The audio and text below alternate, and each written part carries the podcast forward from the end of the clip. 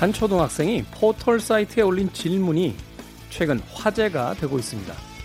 초등학교 4학년입니다. 창의적인 발명품 생각하기가 과학 숙제인데요. 배터리를 교체하는 핸드폰 어떻습니까? 처음 핸드폰을 사면 배터리를 두 개 주고요. 한 개는 휴대폰에, 다른 한 개는 충전해서 들고 다니다가 필요할 때 갈아 끼우는 거예요. 그럼 무거운 보조 배터리를 갖고 다닐 필요도 없고 강아지 목줄처럼 충전기에 의존할 필요도 없잖아요. 물론 지금 기술로는 힘들겠지만요. 사라진 기술이 때론 그립습니다. 김태현의 시대음감 시작합니다.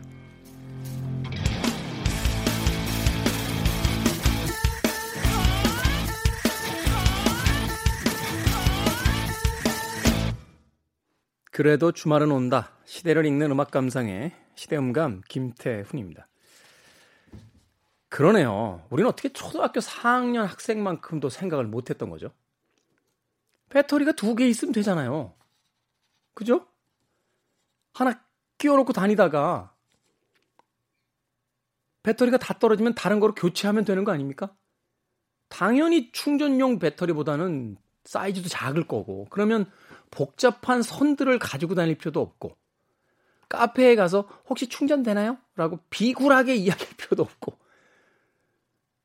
전기 콘센트가 있는 그 자리를 찾아서 그 남의 이렇게 뭐랄까요 앉아 있는 자리 밑을 이렇게 쳐다보면서 아 저 자리에 앉았어야 되는데 이런 생각을 할 필요도 없는 거잖아요. 생각해보니 노트북도 그러네요. 노트북도 이렇게 충전하려고 자꾸 자리 찾아다니는데 노트북도 배터리를 두 개 주시면 되잖아요. 그럼 하나 끼워놓고 다니고 하나는 가지고 다니다가 바꿔 끼면 되니까 우리 기술자 그 어른들 뭐 하시는 거예요? 이런 이런 아이디어도 없으시단 말입니까?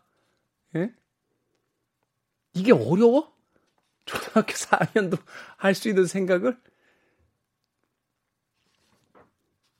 먼 옛날 예, 공룡이 살던 시절에 그런 기술이 있었어요. 있었는데 인간들이 그만 잊어버렸습니다. 그 기술을. 그런 건 아니고요.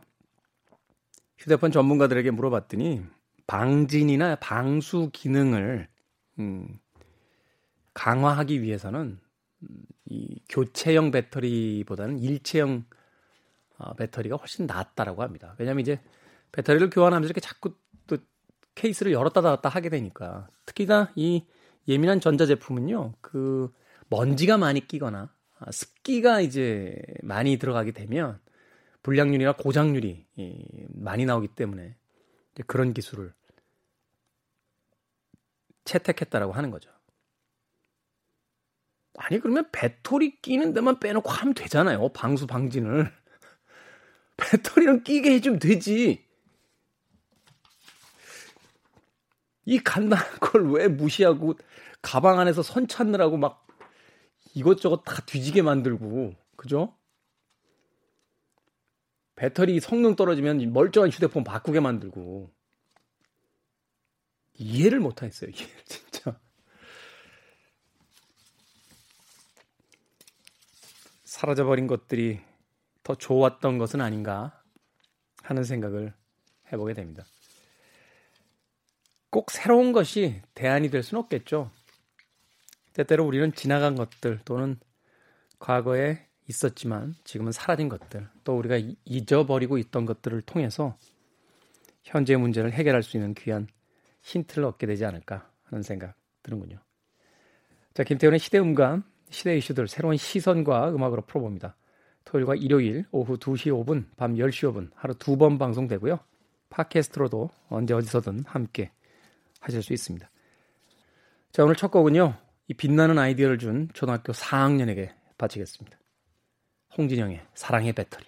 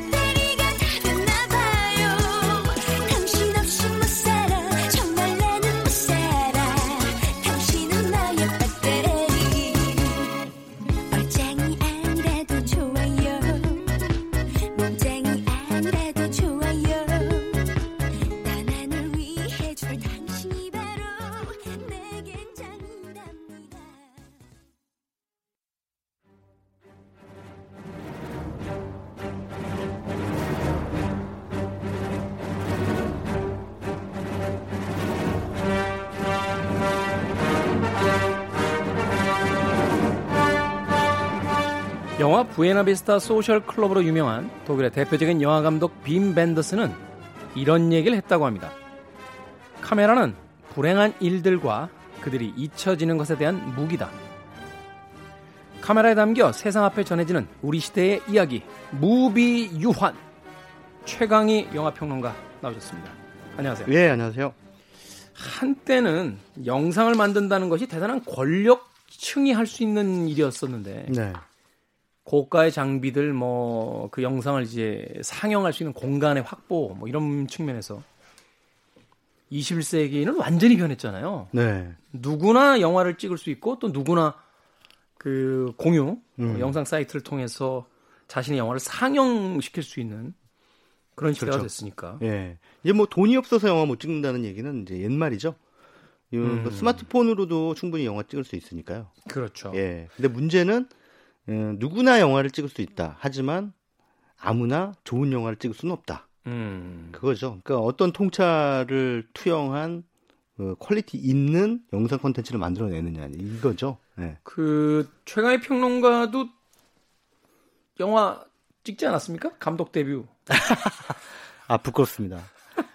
그냐면 사실 감독 데뷔라는 표현도 그, 웃긴 게 데뷔를 한 다음에 후속작이 있어야 그것도 데뷔작이 되지 않습니까? 근데 그게 끝이자 마지막이었거든요.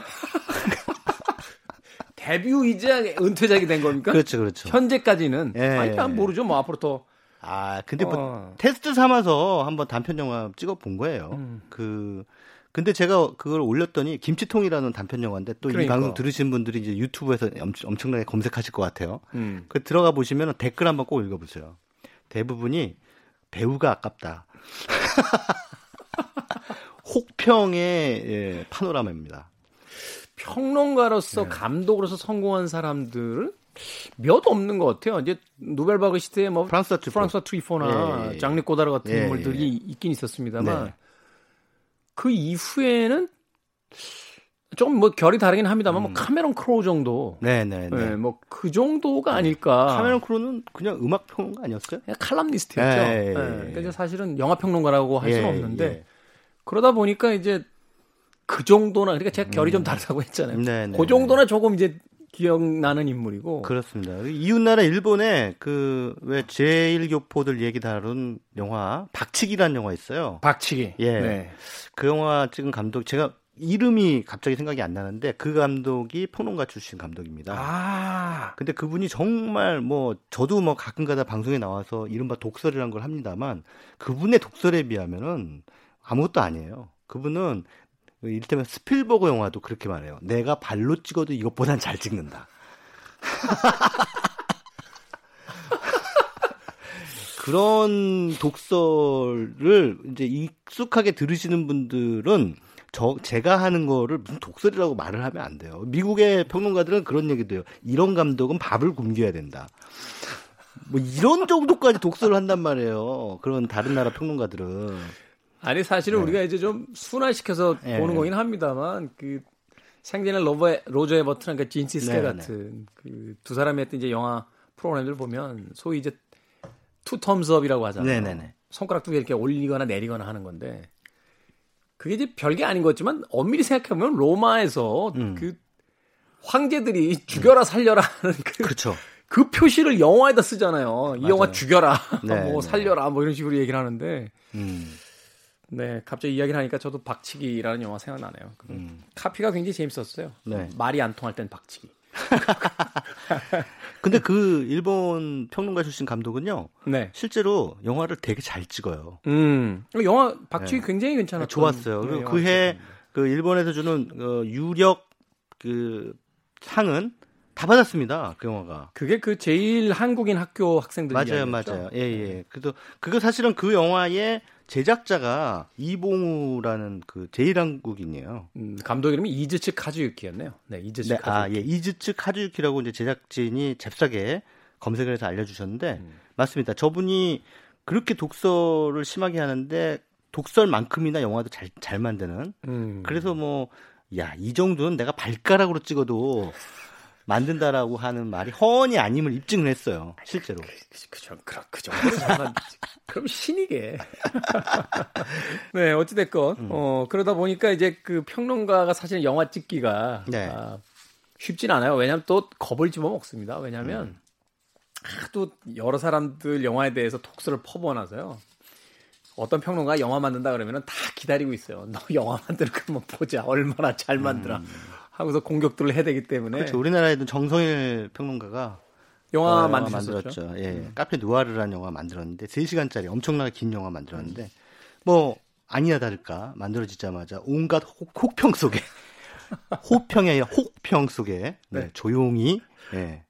어, 사라져 버렸습니다. 네. 네. 어찌 됐건 자 평론가와 영화에 대한 이야기까지 네. 이야기를 해봤고요. 자 이번 주 일요일 무비 후한 어떤 영화를 가지고 또 이야기를 해주셨습니까? 아 정말 오랜만에 최근에 극장에 갔습니다. 코로나 사태 때문에 뭐 사회적 거리두기를 실천한다는 점에서 극장에 잘 안 가고 또 많은 분들이 요즘 극장 나들이 잘 안 하시잖아요. 요새 뭐 이벤트 중에 네. 그 영화 극장 통째로 빌려주기 이런 거 하잖아요. 네네네. 그래서 뭐 근데 너무 못 참겠더라고 극장이 너무 안 가니까 좀이 쓰셔서 네. 아니 그는 OTT 집에서 안방 제1열도 그 정도가 있지 맨날 네. 그럴 수는 없잖아요 그래서 아, 좀 빅스크린으로 좀 제대로 영화다운 영화를 좀 만끽하고 싶다 근데 마침 또 제가 좋아하는 우디 앨런 감독의 신작이 딱 걸렸더라고요. 우디 앨런. 예. 그 우디 앨런은 미국 영화 일반적인 우리가 흔히 접하는 할리우드 영화는 조금 결이 완전히 좀 다른 느낌. 대부분 좀 우리나라의 홍상수 감독하고 좀 비슷한 그런 느낌의 시니컬하죠. 예, 예, 예. 네. 그런 영화를 이제 자주 찍는데 게다가 나이가 어 벌써 15년 남았어요. 100살까지. 85. 예, 85이에요. 1935년생이니까. 근데도 매년 영화를 만들어요. 참 대단한 것 같아요. 그 네. 사실은 이제 말기라고 좀 봐야겠죠. 네. 그 이제 후, 후기작들에 대한 평가가 음. 사실은 초중기작에 비해서 이렇게 좋지는 않습니다. 네, 네. 그럼에도 불구하고 이런 노장 감독이 계속해서 영화를 만들 수 있는 환경이 있다라는 게참 음. 대단하다는 또 생각을 해보게 됩니다. 그렇죠. 그리고 뭐, 뭐 나오는 배우들도 뭐 엄청나죠. 어, 그러니까 우디 알렌 영화에 한번 나왔다는 거는 그 배우 인생에 있어서 하나의 그 뭐랄까 시그너처를 딱 찍는 것 같은 의미인가 봐요. 그러니까 개런티 생각 안 하고 부르면 무조건 나가잖아요. 예, 예, 예. 네. 그러니까 예전에 뭐 블루 제스민 같은 영화도 보면 그 케이트 블란쳇 그 대배우죠. 케이트 블란쳇 또 알렉 볼드윈 뭐 이런 배우들이 흔쾌히 또 출연을 했고 그 케이트 블란쳇 같은 경우에는 바로 이 작품으로 아카데미 여우주연상 딱 거머졌죠. 거머졌죠. 예. 네. 그래서 우디 알렌은 사실상 그 아카데미상하고 아주 깊은 인연을 가진 분은 아닌데 오히려 이제 유럽에서 더 좋아하는 감독이죠. 칸 영화제에 많이 가, 가는데 예, 이 우디 알렌의 최근작, 가장 최근작이 이 레이니데이 인 뉴욕. 그러니까 뉴욕에서의 뭐 비 오는 하루. 음. 이렇게 해석할 수 있겠죠. 이 작품이 이제 개봉을 했네요. 그래서 이제 보러 갔습니다. 그랬더니 아, 뭐 역시나 그 노장의 어떤 그 향취가 탁 물씬 풍겨 나오는. 그런데 배우들은 굉장히 풋풋한 젊은 배우들을 썼어요. 그 티모시 샬라메라는 배우가 어, 예전에. 작은 아씨들이라는 영화에도 나왔는데, 음, 네. 예, 그 티모시 살라메가 영화에서 주연을 하고 또 다코타 패닝의 동생이죠. 엘르 패닝. 예, 엘르 패닝이 또 영화의 그 상대 역으로 최근에는 엘르 패닝이 그 다코타 패닝보다 훨씬 더 지명도가 올라간 것 같아요. 더 제가 보기에는 연기를 네. 더 잘하는 것 같아요. 음. 예, 엘르 패닝이. 근데 이 두 사람이 예, 연인 관계로 이제 등장합니다. 그래서 우디 알렌이 지금 85인데 이게 이분이 요즘 최근 만드는 영화들 보면 전부 일단 젊은 사람들이 등장하고요. 그 2016년에 나온 카페 소사이어티라는 영화도 있었는데 네. 거기에는 뭐 그 누구죠? 크리스틴 스튜어트. 크리스틴 스튜어트. 예, 그 제시 아이젠버그. 제시 아이젠버그. 예, 그 옛날에 소셜 네트워크 네트워크 주연이었던 제시 아이젠버그가 또 나오는데 마크 주커버그 예, 맞습니다. 예, 예. 그 그렇게 젊은 배우들을 등장시켜서 그 풋풋한 시절의 사랑을 이렇게 보여주는 그런 작품들을 최근에 많이 찍고 있어요. 음. 우디 알렌 감독도 어, 굉장히 단순해지는구나. 그 사람이 이렇게 나이가 들면 그 우리나라 거장 감독도 마찬가지고 전 세계적으로 좀 공통의 현상 현상인 것 같아요. 그 감독들이 노장이 되잖아요. 그러면 뭔가 복잡해지지가 않아요. 오히려 상당히 심플해져요. 심플한데도 네. 불구하고 네. 아주 깊 깊게 생각해보게 네, 만드는, 네. 올리게 만드는. 그렇죠. 근데 왜 예전에 뭐 깊은 내공을 가진 그 도예가는 일자 하나를 그려도 뭔가 다르다고 그러잖아요. 이렇게 아 도예가 아니라 서예가. 서예가 그죠. 예. 서예가가 일자를 쫙 그리면 한 일자 한 번 쓸때 이렇게 막 목욕제기하고 막 그러다가 예. 쫙 한번 쓰면 그죠. 어. 일필 휘지로 그냥 쫙 한번 긋는데 음. 그게 일반 뭐 우리 같은 속인들이 범인들이 그리는 일자하고는 차원이 다르다는 거 아닙니까? 아, 저까지 포함입니다. 차원이 다르겠죠. 네. 근데 뭐 우리는 모르죠 뭐. 아니 저게 뭐 똑같은 일자인데 뭐가 다르다는 거지? 근데 예, 우디 알렌이나 뭐 일본에 좀 돌아가셨지만 구로사와 아키라 구로사와 같은. 아키라든가 음. 아니면은 뭐 그 얼마 전에 작고한 이마무라 쇼헤이 같은 일본 감독들 네. 이런 사람들의 말년작들을 보면요. 굉장히 심플하고 아주 그냥 기본적으로 남녀 간의 사랑. 이것이 세상의 전부고 세상 다 살아왔더니 내가 지금까지 80년 넘게 살아봤더니 남는 건 그냥 남녀 간의 에로스야. 그게 끝이야. 그게 전부야. 인생의 전부야. 이렇게 얘기하는 것 같아요. 음. 그래서 뭐 그 특히나 이마무라 쇼이 같은 감독은 더더욱 노골적으로 들어가죠. 그 음. 남녀간의 성애, 어떤 그 물리적인 사랑 이것을 통해서 인간이 치유받을 수 있는 가능성에 대해서 얘기를 하죠. 그래서 뭐 운학이라든가 네. 어, 붉은 달이 따뜻한 물이라든가 이런 작품들 보면 주인공인 야쿠쇼 코지가 다 구원받는 것은 결국 여성을 통해서 여성과의 사랑을 통해서 구원받았거든요. 그리고 실제로도 인터뷰 자리에서 세상을 어, 여성들이 지배했으면 훨씬 더 좋았을 것이다. 평화로웠을 것이다. 예. 그러니까 결국 그런 거죠. 아주 복잡한 성찰의 문제, 뭐 철학의 문제, 세상의 어떤 그 복잡한 구조의 문제를 다 얘기하다가 보니 인생의 어떤 그 노년에 이르다 보니 결국 우리를 행복하고 즐겁게 만들어 주는 것은 그 사소하지만 네. 아주 그 아무런 대가 없이 서로가 서로에게 그 탐닉할 수 있었던 사랑 아니냐라는 네. 것으로서 그 삶의 어떤 참 강렬한 어떤 쾌락을 이야기하는 음. 그런 것이 아닌가 하는 또 생각이 드네요. 그렇습니다. 음. 그래서 어, 우디 앨런도 그런 차원에서도 어, 점점점 그 바로 그 남녀간의 사랑이 사- 우주와 이 세상의 모든 것이다.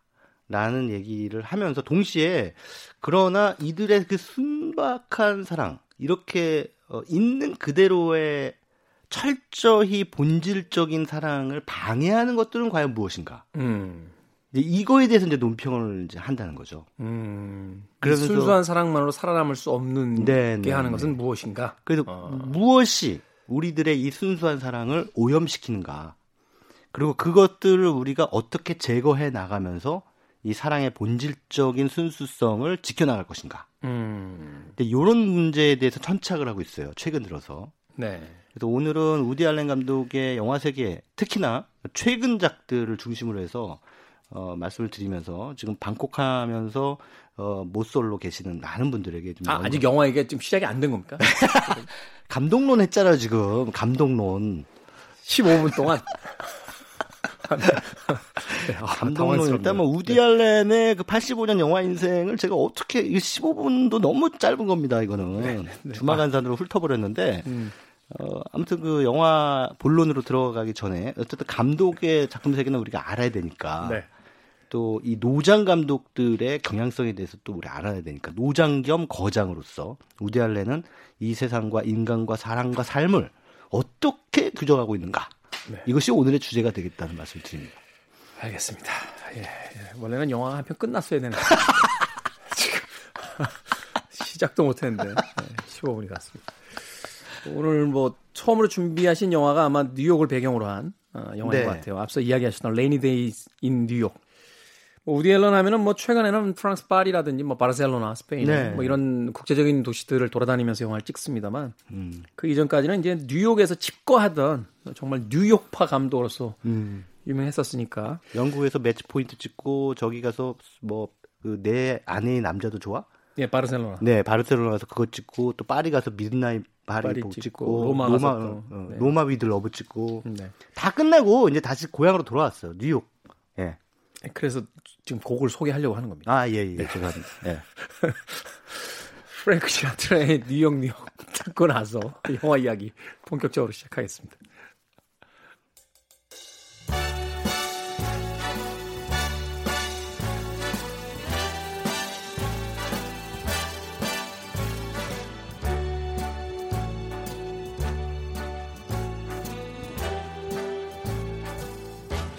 Start spreading the news. I'm leaving today. I want to be a part of it. New York, New York. These vagabond shoes are longing to stray right through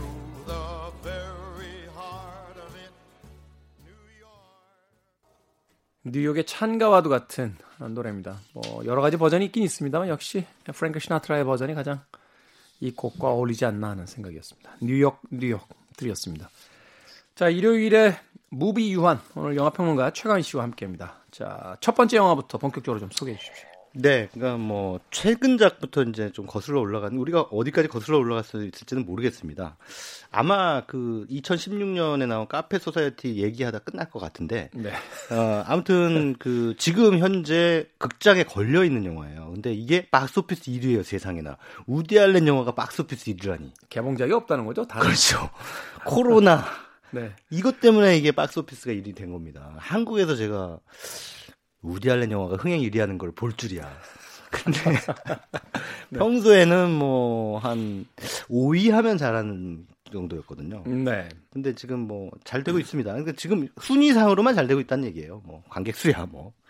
네, 거기서 거긴데 아무튼 이 레이니데이 인 뉴욕이라고 하는 작품에 뭐 앞서서 말씀드렸다시피 이제 티모시 샬라메와 엘르 패닝, 뭐 셀레나 고메즈, 또 주드로 이런 배우들이 이제 등장을 해서 아주 담백한 우디 알렌표 로맨스 드라마를 보여주는데 이게 단순한 그냥 사랑 얘기가 아니라 예, 굉장히 그 우디 알렌스럽게 이렇게 비틀어버린 풍자가 반드시 들어가요. 우디 알렌은. 그 삐딱하잖아요. 예, 예, 예. 뭘, 뭘 쳐다보든 삐딱하게 보시잖아요. 그래서 이 사람은 또 이 사람 뉴욕 출신이거든요. 뉴욕대 비록 중퇴했지만 네. 그 뉴욕대 출신이고 그래서 그 뉴욕에 대해서 뉴욕이라고 하는 공간의 시공간의 역사성이라든가 뭐 거기에 그, 그 흔히 콘텍스트라 그러죠. 그 맥락. 예, 그 맥락적인 상황들을 잘 끄집어냅니다. 예, 예전부터 어, 뉴욕이라는 공간을 굉장히 영화적인 공간으로 삼는 걸 좋아했는데 이번에도 레이니데이 뉴욕에서도 이제 바로 그런 모습을 이제 보여줍니다. 야, 전 세계 도시를 유럽 특히 유럽의 네. 도시들을 다 돌다가 다시 뉴욕으로 왔다라는 건 네, 네. 왠지 좀 불길하네요. 더 이상 영화 안 찍지 않을까 하는 또 음. 생각도 들고. 네. 그리고 뭐 대부분의 영화들이 다 영웅의 여정이라고 하는데 그 영웅은 집을 떠나서 모험을 했다가 나중에 결국 집으로 돌아옵니다. 일리어드 오드세이처럼. 예, 오디세이처럼 대부분의 영화들이 그런 신화적인 구조를 취하고 있는데 우디 알렌의 영화 인생도 그런 신화적인 구성이라고 한다면 이제 다양한 곳을 다 전전하다가 이제 집으로 돌아와서 내가 모험을 떠나고 여정을 떠나봤더니 삶의 진실이란 바로 이런 것이다라는 썰을 어 자기 고향 손주들한테 들려주고 있는 것 같은 느낌인 음, 레이니데이 뉴욕이라는 작품을 통해서 우리가 엿볼 수가 있는데요. 어떤 이야기예요? 어, 티모시 샬라메하고 엘르 패닝, 그러니까 티모시 샬라메는 개츠비라는 이제 대학생이에요. 네. 그리고 이제 엘르 패닝은 애슐리라고 하는 여대생. 이두 사람이 같은 학교에서 이제 만나서 소위 캠퍼스 커플입니다. 근데 이제 개츠비는 어 이제 뉴욕의 뭐 뭐라 할까나 여피라고 해야 되나요? 꽤 잘 사는 그, 집에 예, 예, 그 아들이에요. 아들. 근데 그 이 친구는 자기 집안을 속물이라고 생각해요. 음. 어, 굉장히 그 뭔가 있어 보이는 속물들의 집단. 음. 뭔가 이렇게 화려하게 장식만 번잡지만 사실 이렇게 뒤져보면 알맹이는 아무것도 없는 그런 이제 그것이 바로 어, 이 개츠비라고 하는 친구가 바라본 뉴욕의 본질입니다. 어쩌면 그거는 우디 알렌의 생각일 수도 있죠. 이 우디 앨런 작품들 속에서 가장 흥미로운 건 그 자기를 중심에다 놓고 자기 네. 중심 사람들을 다 싸잡아서 비웃잖아요. 그렇죠. 그래서 간혹가다 자기도 비웃어요. 그러니까요. 예. 예전에 할리우드 엔딩이나 잠깐 이제 옆길로 새면 할리우드 엔딩이라는 영화 보면 직접 나오거든요. 우디 알렌이 영화 감독으로 직접 등장을 합니다. 근데 영화 찍다가 스트레스를 받아요. 그래가지고 눈이 멀어버려요. 음. 그러니까 갑자기 그 앞이 안 보이는 거예요. 근데 어떡합니까? 영화는 찍어야 되지. 그 자기가 앞이 안 보인다라고 하면 자기 영화 인생에 큰 위기가 오는 겁니다. 그래서 그걸 속여요. 음. 그래서 이제 한 친구를 자기 눈을 대신할 친구를 이제 뽑아서 내가 안 보인다는 걸 절대 스태프들한테 알리지 마라. 음. 비밀로 하고 앞에 어떤 상황인지만 설명을 해줘라. 그래서 이제 그 사람이 그 아르바이트생이죠. 지금 앞에 배우가 왼쪽에 있고 뭐 이러면서 뭐 이런 식으로 이제 티칭을 해주면 어, 어 오케이 오케이 이러면서 어, 로- 뭐 액션 뭐 이렇게 direction을 합니다. 네. 그러니까 눈 감고 찍은 거예요. 영화를 우리가 흔히 그런 말 하지 않습니까? 내가 눈 감고 찍어도 이것보단 잘한다라는 그런 네. 누군가를 비하할 때 어떤 사람의 영화를 비하할 때 우리가 흔히 쓰는 말을 우디 알렌은 할리우드 엔딩이라는 영화를 통해서 직접 보여줘 버린 거예요. 할리우드 전체를 비웃죠, 그러면. 예, 예. 그러니까 그랬는데 할리우드만 비웃는 게 아니에요. 근데 나중에 이제 영화가 딱 나오고 보니까 눈 감고 찍었는데 오죽하겠습니까? 영화가 그냥 목불인견인 거죠, 도저히. 못 봐줄 정도의 quality로 나오니까, 와, 막 제작자고 뭐고 막 한숨 나오는 거예요. 근데 세상에나, 야, 할리우드 엔딩인 거예요. 영화 제목이 할리우드 엔딩이잖아요. 예. 그게 유럽 영화제에 초청이 됩니다. 그리고 걸작 취급을 받아요. 우와! 세계에 걸작이 나타났다! 이러면서. 이게 사실은 자기 얘기잖아요, 자기 얘기. 예? 그러니까 할리우드의 상업성과 그 유럽의 어떤 그 왜 있어 보이는 척하는 그런 그뭐 세련된 약간 뭐 선민의식적인. 예, 선민의식 예. 또는 이제 우리가 흔히 얘기하는 속물적 교양주의라고 하죠. 교양주의, 예. 네. 스노비즘이라고도 하는데 그거를 동시에 풍자를 해버립니다. 음. 그 우디 알렌이 아무튼 그런 차원에서 이번 영화 레이니데이 인 뉴욕에서도 바로 그 뉴욕이라고 하는 공간의 속물성을 이제 비웃는 거예요. 근데 티라 에, 개츠비가 하지만 자기 애인은 너무 사랑해서 애슐리라는 애인이 학보사 그러니까 대학 신문사 기자인데 아 이거 뉴, 그 뉴욕에 있는 유명한 영화 감독을 인터뷰 섭외에 성공합니다. 방금 뭐 대학 신문 기자가 인터뷰 요청을 했는데 받아줘요. 네. 그래서 이제 뉴욕에 가게 되는데 개츠비가 또 자기 고향이기도 하니까 그 뭐 뉴욕에서부터 멀지 않은 대학을 다니고 있었는데 어, 애인하고 같이 가서 내가 그래도 뉴욕은 내 앞마당이니 음. 뭔가 좀 잘 알 거 아닙니까? 에스코트 해주겠다. 예, 그래서 여기저기도 구경도 시켜주고 좋은데. 근데 이제 집에서 얘- 자신이 왔다는 걸 알게 되면 집안에서 또 분명히 무슨 파티 같은 거 하고 그럴 걸 뻔히 알아요. 근데 이 그 집안에서 펼쳐지는 그런 파티도 아주 신물이 나 있는 친구예요. 속물성 때문에. 그래서 이제 집안에는 어, 알리지 않고 비밀로 이제 이 여자친구랑 같이 뉴욕에 왔는데 이 여자친구가 어, 그 영화 감독을 이제 만납니다. 만나서 그 영화 감독 인터뷰 몇 시간 얼마나 걸릴 것 같아? 한 시간 정도 걸릴 것 같아. 그러면 그러면은 몇 시까지 어디로 와? 그러면 전시를 보고 하면서 이제 쫙 자기가 맞춘 그 데이트 일정대로 움직이려고 했는데 이 감독이 이 애슐리한테 음? 갑자기 이제 뭔가가 온 거죠. 인터뷰하다가 네. 촉이 온 거예요. 너무 예쁜 아가씨가 네. 자기 인터뷰를 하러 오니까. 그래서 내 영화 시사회가 곧 열리는데, 어? 모니터링 시사를 하는데 같이 보겠어? 이러니 또 애슐리가 그거를 거절하겠습니까? 어, 뭐 천금 같은 기회 아니었습니까? 일개 대학신문 기자가 대감독의 영화 시사회 초청을 받았는데. 쫑을 할 수 있는 기회가 왔네요. 예, 예. 안 갈 수가 없잖아요. 근데 가죠. 가서 이제 갔는데 주드로가 그 작가예요. 그 영화에. 네. 근데 감독은 영화 보다가 자기 영화를 막 못 보는 거야. 너무 막, 아, 이건 완전 쓰레기야! 막 이러면서. 나가버려요. 가버려요, 그냥. 네. 어디로 가? 그러니까 이제 주드로가 그 또 대학신문 기자인 애슐리를 또 그냥 뭐 냉대할 수는 없으니까. 그래서 이제 그 감독을 찾으러 가야겠다. 그러니까 분명히 이 감독은 지금 좀 어디서 술 마시고 있을 거다. 그래서 내가 내 차에 타고 같이 가자. 그래서 이제 이 사람 차에 타고 가는데 이 갑자기 주드로의 아내가 바람을 피우는 장면을 목격합니다. 여기까지. 더 이상 얘기하지 않겠습니다. 너무 많이 달리고 있어요, 지금. 아, 여기까지만 들으셨어도 벌써 어, 우디 앨런식 막장이라는 게 티가 나는데 인간 인간 군상들의 하여튼 그 위선적인 어떤 행위들 속에서 네. 일종의 블랙 코미디를 이제 발견하잖아요. 그렇죠. 네. 그래서 이제 우달렌이라는 사람은 영화계는 너무나 잘 알 거 아니에요. 그 뉴욕이든 뉴욕에서 만들어진 영화 씬도 있고 또 할리우드라는 영화 씬도 있지만 어 어쨌든 그 우디 알렌은 자기가 가장 잘하는 그 영화 씬의 예, 뭐랄까 위선성이랄까요? 그 네. 겉으로만 굉장히 화려하지만 사실 들여다보면 별거 아닌 것들이 까불고 있는 거예요. 그래서 이제 그런 것들을 이 속살을 그대로 보여주는 거죠. 음. 근데 이제 이 애슐리라는 친구는 그 그러니까 개츠비의 여자친구는 그러나 그 안에 그 뭔가 화려한 영화계에는 뭔가가 있을 거라고 하는 환상을 가지고 있는 거죠. 아직까지는. 계속해서. 네네. 네. 그래서 그 안에 자기가 계속 어 이- 어떻게 어떻게 하다 보니까 그 영화계의 속살을 향해서 계속 들어가고 있는 거예요, 자기가. 근데 이제 이래도 되나 싶으면서도 계속 가는 거죠. 그 화려한 뭔가가 있, 있겠지라고 생각하면서. 근데 이제 그러면서 계속 개츠비는 바람을 맞죠. 여자친구한테. 예. 그래서 이제 할 일 없이 비는 추적 추적 내리는 뉴욕 거리를 돌아다니면서 이제 이 사람 저 사람 만나다가 또 자기가 원래 생각했던 그 뉴욕의 에, 어떤 속된 천박함 이것을 재확인하게 하게 되죠. 근데 나중에 이제 뭐 애슐리하고 이제 재회하게 되는데 뭐 어쨌든 그런 그 이야기를 통해서 어이 우디 알렌 감독은 소위 말해서 겉으로 드러나는 모든 사랑이든 관계든 뭐 모든 사안에서 사람들이 이렇게 장식하고자 하는 욕망 있지 않습니까? 네. 뭔가 우아하게 보이고자 하는 욕망. 그 욕망은 한꺼풀만 딱 벗겨놓으면 다 똑같다 라는 얘기를 하고 있는 것 같습니다. 이게 너무 점프한 것 같아요. 그러니까 설명이 막 스포일러를 스포일러인 듯 아닌 듯 막 경계를 왔다 갔다 하면서 얘기하다가 아니 아니.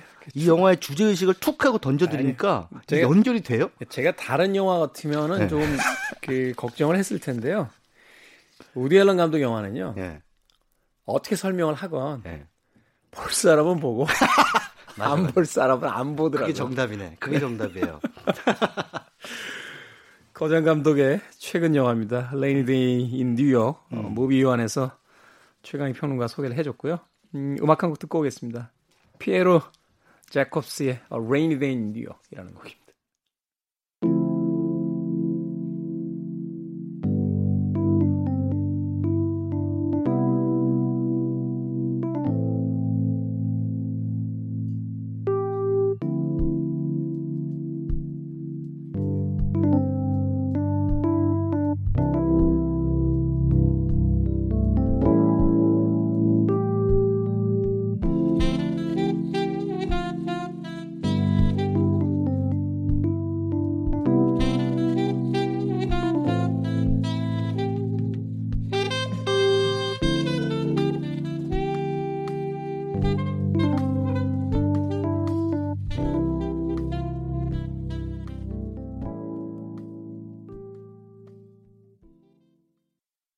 피에르 제이콥스의 어, Rainy Day in New York 들으셨습니다. 자, 최광희 평론가와 함께 무비유환 어, 우디 앨런의 영화 세계에 대해서 이야기하고 있습니다. 아, 최근 영화 소개해 주셨으니까 또 다른 영화 한 편 더 소개해 주시죠. 네, 그 우디 알렌 감독의 또 최근작, 뭐 비교적 최근작입니다. 2016년에 나온 어, 앞서서 잠깐 언급해드렸는데요. 카페 소사이어티. 카페 소사이어티. 예, 이 영화에도 뭐 지금 할리우드 영화를 대표하는 그 청춘 배우들이 나오죠. 뭐 제시 아이젠버그 앞서 제가 잠깐 설명을 해드렸는데 이 영화의 주인공입니다. 네. 바비라는 역할이고요. 이 원래 그 바비는 뉴욕 출신이에요. 역시 뉴욕 출신인데 그 LA 할리우드죠. 그러니까 1930년대가 이 영화의 배경이거든요. 어 1930년대에 할리우드에 이제 뭐 일자리를 찾아서 가요. 근데 자기 어, 형은 갱스터예요. 이게 1930년대라는 사실이 중요합니다. 어, 한참 대공황 또 금주법 시대이니까 어, 그런 이제 그 갱스터가 활개치던 그 당대의 어떤 분위기를 좀 우리가 짐작할 수 있겠죠. 알 카포네가 네. 그 시카고의 대통령으로 군림하고 있던. 네, 네, 그렇죠. 그러니까 뭐 이 형은 그런 사람이에요. 그, 그 마비의 형은 그 누나가 아 오빠 옆집에 그 저 아저씨 되게 시끄러워 라디오도 크게 틀고 어떻게 좀 얘기 좀 해. 그럼 그냥 데려다가 죽여버려요. 콘크리트로 묻어버려요. 그냥 그런 사- 스타일이에요. 그런 시대. 예, 그런 시대였던 거예요. 무법의 시대. 예, 예, 예. 근데 이제 그런 상황에서 이제 바비가, 아, 뭐, 삼촌이 그, 엄마의 동생, 남동생이죠. 그러니까 외삼촌이 꽤 잘 나가는 할리우드의 그, 왜, 그, 캐스팅 에이전트, 음. 예, 배우 에이전트입니다. 그래서 이제 일자리라도 얻어볼 겸 거기 갔다가, 어, 삼촌한테는 일자리를 얻긴 하죠. 얻긴 하는데 삼촌의 비서, 그러니까 크리스턴 스튜어트가 음. 비서인데 보니라고 하는 여성은 한눈에 첫눈에 반해버립니다. 여성 음. 보고 너무 예쁜 거예요. 그래서 이제 뭐 데이트 신청을 하고 서로 데이트를 하다가 아, 점점 점점 점점 이제 이 여자한테 더 깊이 빠져들게 되죠. 근데 알고 봤더니 이 여자가 바로 삼촌의 내연녀였어요. 음. 근데 여기서부터 이제 또 상황이 또 막장으로 끌고 갑니다. 우디 앨런은 뭐 얘기 끊어서 죄송합니다만 성공한 막장 감독이에요. 거의 그 하여튼 초기작들부터 보면 네. 막장에 막장에 막 삶도 좀 약간 막장이시잖아요. 네, 그렇죠. 그럼 뭐 이쯤은 내 남자의 아내도 좋아라는 영화 보면 그 스페인 화가한테 반해가지고 여자 주인공 중에 한 명이 그, 나- 그 남자하고 살잖아요. 네. 살림 차리고 사는데 어느 날 갑자기 그 남자의 아내가 나타나지 않습니까? 그러면 이게 삼각관계가 돼가지고 서로 뭐 갈등이 생겨야 되는데. 갈등이 생겨야 되는데, 음 갑자기 이게 그 아내하고 또 사랑에 빠져요 여자가. 좀뭐 희한한 상황으로 막 갑니다. 네. 그뭐 이렇게 매치 포인트 같은 영화 또 보면 상당히 그 음, 내용만 딱 보면은 치정 살인극이죠. 그렇죠. 막장 치정 살인극인데 그거를 우디 알렌이 건드리면 이게 안 그래 보인다는 거예요. 음. 품격이 왠지 좀 있어 보인다는 거죠. 그러니까 그런 이야기들 속에서 이런 이야기를 하는 것 같아요. 네. 막장 막장이라고 하지 마라. 우리 삶도 음. 사실은 한꺼풀만 더 깊게 들여다 보면 네. 막장이지 않냐. 음, 아, 그렇죠. 근데 그것을 네. 우린 잘 포장하고 사는 것들이고. 네. 어. 그렇습니다. 그래서 이 영화의 그 지금까지 말씀드린 그런 그 관계, 구도 이런 것들만 설명을 해드리면 일반적인 막장 영화인 것 같지만, 예, 근데 뭐 우리가 보면 이렇게 사랑의 화살표라는 게 탁탁탁 잘 맞아 떨어지면 좋지만 대체로 안 그런 경우도 많지 않습니까? 이게 엇나간다든가. 음. 큐피트의 화살이 날아갔는데 저쪽에서 맞아주면 참 좋은데 안 맞아. 아, 안 맞아요. 사실은 열 발 쏴봤자 한 발 맞을까 말까 해요, 대체로. 열 발에 한 발 맞으면 잘 맞는 거고요. 예. 빗나갑니다, 네. 대략. 어, 여기서 이제 제시 아이젠버그도 그, 결국은 이제 자기의 그 뜻을 이루지 못하고, 음. 어, 이제 뉴욕으로 돌아와서 또 다른 사랑을 찾게 되죠. 네. 근데 이제, 어, 그게 이제 기둥 줄거리입니다. 그러나 이제 두 사람이 다시 재회를 하게 되고, 뭐 이러면서, 어, 어떤 방식의 사랑, 그, 이 이제 우리가 원하는 어, 인생을 꾸려나가는 데 있어서 더 우리가 이 원하는 욕망이라는 것에 더 가까울 수 있는가라고 하는 거죠. 그러니까 여기서 이제 보면은 결국은 선택이잖아요, 선택. 삶은 계속되는 선택이. 네네. 그러니까 뭐냐면 어 자기 삼촌의 내연녀였고 삼촌이 계속 그이 크리스틴 스튜어트 와 이루어지기 위해서 자기 아내와 이혼을 할 것인가 말 것인가 굉장히 고민을 많이 하거든요. 근데 나중에는 아 25년이나 내가 그렇게 사랑했던 아내를 어떻게 버리냐라고 하면서 마음을 이혼을 안 하는 쪽으로 굳힙니다. 이혼을 안 하는 쪽으로 굳혔는데 나중에 그 사이에 이제 제시 아이젠버그가 크리스탄 스튜어트하고 깊은 사랑에 빠져버린 거예요. 음. 그 상황을 알게 되고 이혼을 하겠다고 결심을 합니다. 아니 그러니까 뻔히 자기가 아내 곁으로 돌아가겠다고 결심을 해놨다가 자기 내연녀가 다른 남자하고 사랑에 빠진 걸 못 견디는 거예요. 음. 그러니까 그러니까 내가 버릴 수는 있어도 네가 날 버릴 수는 없어 그렇죠. 뭐 이런 거고. 예. 그렇죠. 그래서 이제 그러고 나서 결심을 하죠. 아내하고 이혼하겠다는 막강한 결심을 하고 그리고 이제 이 크리스 스튜어트한테 가서 내가 이혼을 할 테니 나하고 결혼하자라고 제안을 합니다. 근데 이 상황을 모르는 어, 제시 아이젠버그는 나와 결혼해서 뉴욕으로 같이 가자라고 또 제안을 하죠. 그래서 결국은 이 여자 크리스틴 스튜어트는 이 돈 많은 삼촌 그, 그, 뭐, 어, 그 에이전시 대표냐 아니면 저 정 많고 풋풋한 뉴욕 청년이냐 이 둘 중에 한 명은 이제 골라야 돼요. 음. 거기까지. 예. 근데 이제 거기까지 듣겠습니다. 이 여성의 평소 세계관은 어, 그 할리우드의 그 아까 이제 제- 제가 앞서서 말씀드린 레이니데이 인 뉴욕에서 우디 알렌이 냉소한 그 세계. 음. 그냥 장식만 화려한 세계. 교양적 속물주의. 예, 예. 속물적 교양주의. 예, 속물적 교양주의의 세계를 되게 냉소화하는 여자예요. 아, 되게 뭔가 사람들이 좀 그렇다. 앞과 뒤가 다르고 뭔가 저렇게 살고 싶진 않다. 네. 라는 사람이었어요. 그러나 여기까지. 가셔야 돼요. 이제 저기 밖에 차 와 있잖아. 아니, 그러나까지만 하겠습니다. 그러나.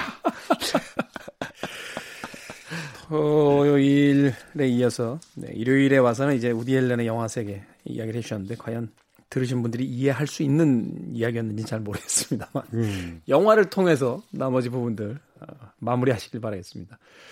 자, 우리 시대의 거장이자 음, 우리의 어떤 허위의식 속에 에, 숨겨져 있는 그 민낯을 아주 유쾌한 영화적 언어로 어, 극장에서 볼 수 있는 우디 앨런의 작품에 대해서 이야기해 주셨습니다. 최광희 평론가와 작별 인사하겠습니다. 고맙습니다. 예, 감사합니다.